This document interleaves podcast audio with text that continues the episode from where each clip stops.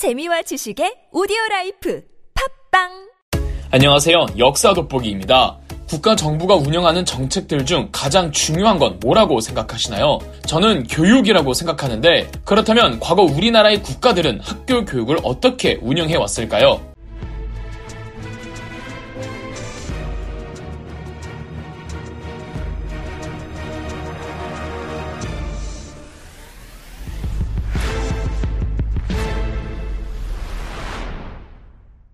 첫 시작은 삼국시대로 거슬러 올라가겠죠. 고구려나 신라나 백제나 여러 부족들이 연맹한 단계에서 출발한 국가들이라 그저 그런 이런 부족 국가였던 시절엔 국가의 규모가 크지 않다 보니까 이 학교를 만든다는 생각을 하거나 그럴 만한 여유도 없었습니다. 교육의 중요성을 인식해서 학교를 만들고 청년들로 하여금 국가의 인재로 공부시키는 건 어느 정도 나라가 거대해져야만 가능한 일이었죠. 그래서 고구려 백제 신라 모두 국가가 행정적인 인프라망을 갖춘 어엿한 고대 국가로 성장 하고 나서야 학교를 만들기 시켰죠. 이 한반도에서 최초로 학교를 만든 나라는 고구려였습니다. 4세기경이었던 372년 고구려의 17대 왕인 소수림왕이 수도에 태학을 설립한 게 시초였죠. 물론 아무나 다 입학해서 공부할 수 있는 게 아니라 고위 귀족들의 자제만 태학에 입학할 수 있었습니다. 태학에서 청년들을 가리키는 교수진은 현직 정치인들이 도맡았고 이들을 태학 박사라고 불렀습니다. 이런 점에서 아마 고구려 시대의 태학은 정치인들을 양성하는 목적이 컸을 것으로 보입니다.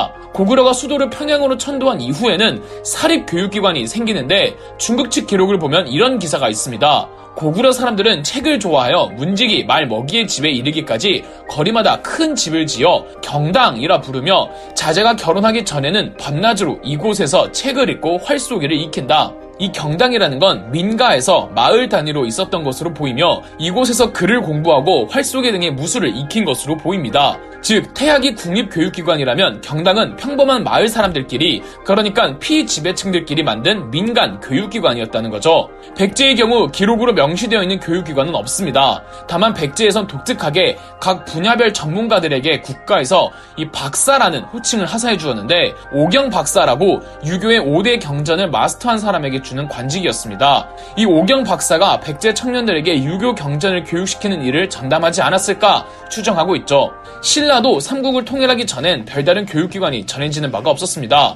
다만 임신서기석이라고 해서 화랑 두 명이 자기들이 공부하고 난 이후에 공부한 내용을 비석에 적은 명문이 있는데 거기에 이렇게 적혀 있습니다. 임신년 6월 16일 두 사람이 앞으로 3년간 나라에 충성함에 과실이 없기를 맹세한다. 한 해 전 신민년에 공부한 시경, 예기, 상서 등을 3년간 습득할 것을 맹세한다. 이 비석을 보아서 화랑들도 유교 경전을 공부했다는 걸 알 수가 있게 되었죠. 이 화랑들은 조금 독특한 게 앉아서 책 읽고 유교 경전을 공부하기도 했지만 나가서 뛰어노는 현장 학습도 대단히 중요시 여겼다는 겁니다. 경치 좋은 곳이 있으면 이 화랑과 낭도들이 다 함께 가서 향가라는 노래도 부르고 제사도 지내고 뒤풀이도 하고 무술 훈련을 빙자한 단체 운동도 하는 등 이런 activity 활동도 유교 경전 공부 못지않게 대단히 중요한 교육의 일환으로 여겼죠. 신라는 통일이 되고 나서 국립교육기관이 생깁니다. 신라가 삼국을 통일하고 겨우 10년 정도 됐을 무렵인 682년 당대 신라의 왕이었던 신문왕이 국립교육기관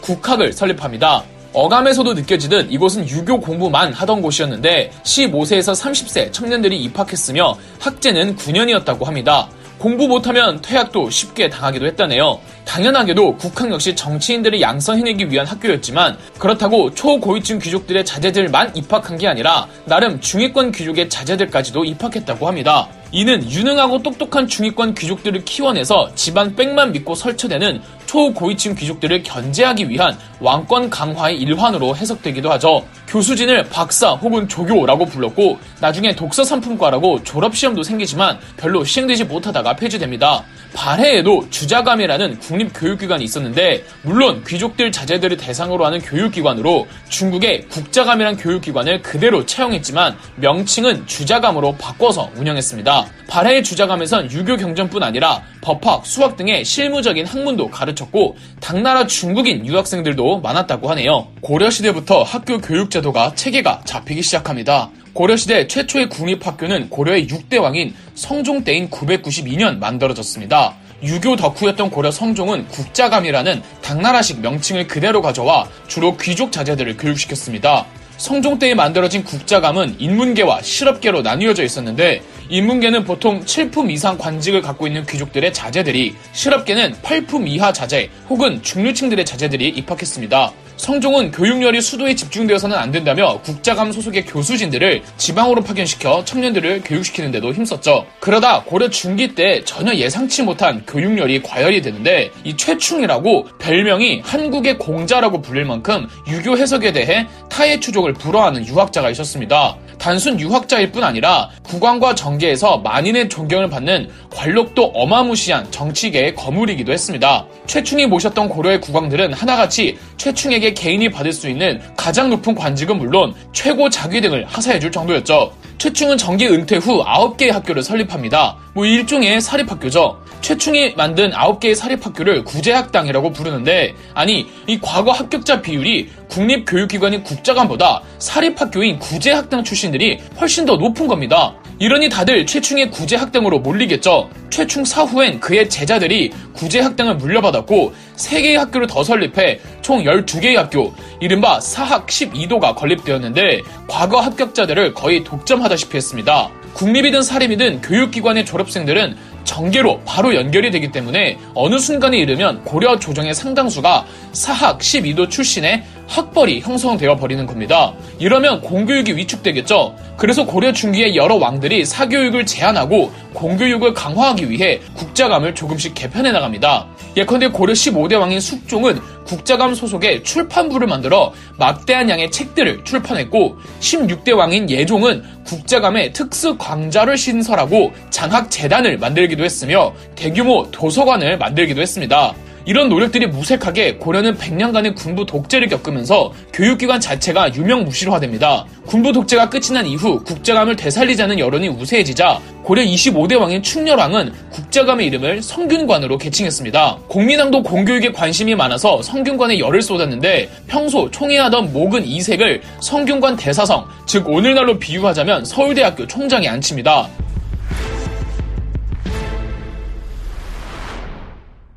이색이 성균관 대사성에 있으면서 배출한 제자들이 정도전, 정몽주, 권근, 이승인, 하륜 등의 신진 사대부였죠. 조선시대도 고려시대의 성균관을 그대로 이어받아 지금의 성균관 대학교가 있는 자리에 최고 국립교육기관인 성균관을 설치합니다. 물론 수능시험처럼 속과라고 해서 입학시험이 있었고 속과 합격자들만이 성균관 수료 후 대과의 응시에 관직으로 나아갈 수 있었습니다. 성균관에선 은근히 출석 점수가 중요했고 150일 이상을 반드시 출석을 해야 이 대과 시험에 응시할 자격이 주어졌죠. 물론 백으로 성균관을 입학하거나 이 기부 입학 전형도 있었습니다. 성리학 국가인 조선시대에선 성균관 학생들, 이른바 유생들의 입지가 상당했는데 아무리 어리고 사회 경험 없는 학생들이라지만 이들의 집단 상소나 시위는 국왕조차도 가볍게 넘길 수가 없었습니다. 급식은 무상급식이었는데 오직에 맛이 없었다고 합니다. 성균관은 지금으로 따지면 국내 유일의 대학교이고 지금의 중고등학교처럼 중등교육기관도 국가에서 설립해 관리했습니다. 수도 한양에는 사부학당이라고 해서 어, 총 4개의 중등교육학교가 있었는데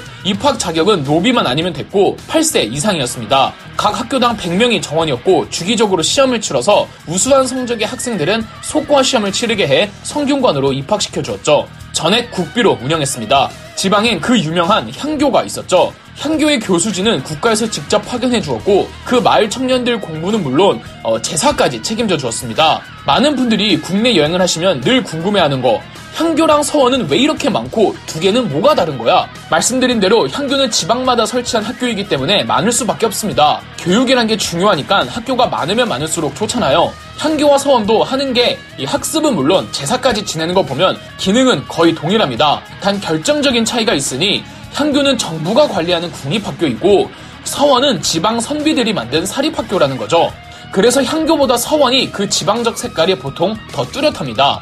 최초의 서원은 1542년 주세붕이란 선비가 지금의 경북 영주에 세운 백운동 서원이고 이 나중에 퇴계 이황 선생님이 조선의 국왕 명종의 허가를 받아 서원 이름을 소수서원이라고 개칭합니다. 국가가 나서지 않고 선비들이 직접 지방 교화를 위해 학교를 만든다는 게 얼마나 기특합니까? 그래서 조선의 역대 국왕들은 면세 혜택도 주면서 서원 설립을 장려했습니다. 그런데 조선 후기 때에 이르면 이게 이 전국에 700개가 넘어갑니다. 향교보다 서원에 입학하려는 학생들이 압도적으로 많았고 무엇보다 면세 혜택이 있으니 이게 이게 이제 문제가 컸죠. 그래서 불도저 흥선대왕군이 나중에 전국 47개만 남겨놓고 나머지 서원들을 싹 다 철폐해버립니다. 각 지방마다 서당이라고 이 초등 교육기관도 있었죠. 서당들도 전부 사립이었습니다. 그런데 이런 옛 학교들은 근대화 시대가 오면서 전부 기능이 마비되고 1894년 갑오개혁 당시 성균관도 철폐되었습니다. 처음엔 서양인 선교사들이 학당을 세우다가 대한제국이 되고부터는 전문학교 등 근대식 학교들이 설립되기 시작합니다. 성균관도 역사성이 깊다 보니 철폐되는 게 아쉬워서 일제강점기 당시 명륜 전문학교란 이름으로 재교하죠. 오늘날의 초등, 중등, 고등학교의 6년, 3년, 3년 학제는 일제강점기 때 도입되었고 일정 말에는 오늘날의 초등학교에 해당하는 소학교가 국민학교가 됩니다. 뜻은 황국 신민학교의 준말로 일본 천황의 신민이란 뜻입니다. 원뜻이 이렇듯 별로지만 아무도 문제 삼지 않다가 1996년부터 지금의 초등학교가 되었죠. 또 일제강점기 당시 한반도 내에 한국인들이 한국인만을 위한 대학교를 처음 설립하려다가 총독부에 의해 좌절됩니다.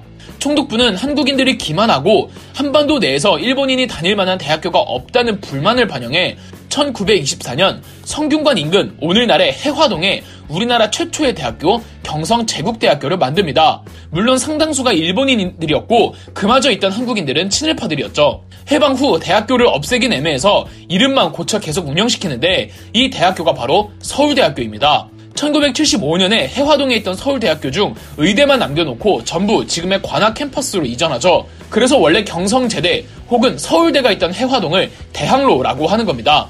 이렇게 먼 과거에서부터 비교적 최근까지 우리 조상들이 혹은 우리 선배들이 학교를 다니는 과정을 살펴봤는데 오늘날의 교육과 비교해 본다면 과거 학교 교육은 어땠나요? 그럼 역사 돋보기였습니다. 영상 재미있으셨다면 구독과 좋아요, 알림 설정까지 해주시면 감사드리겠습니다.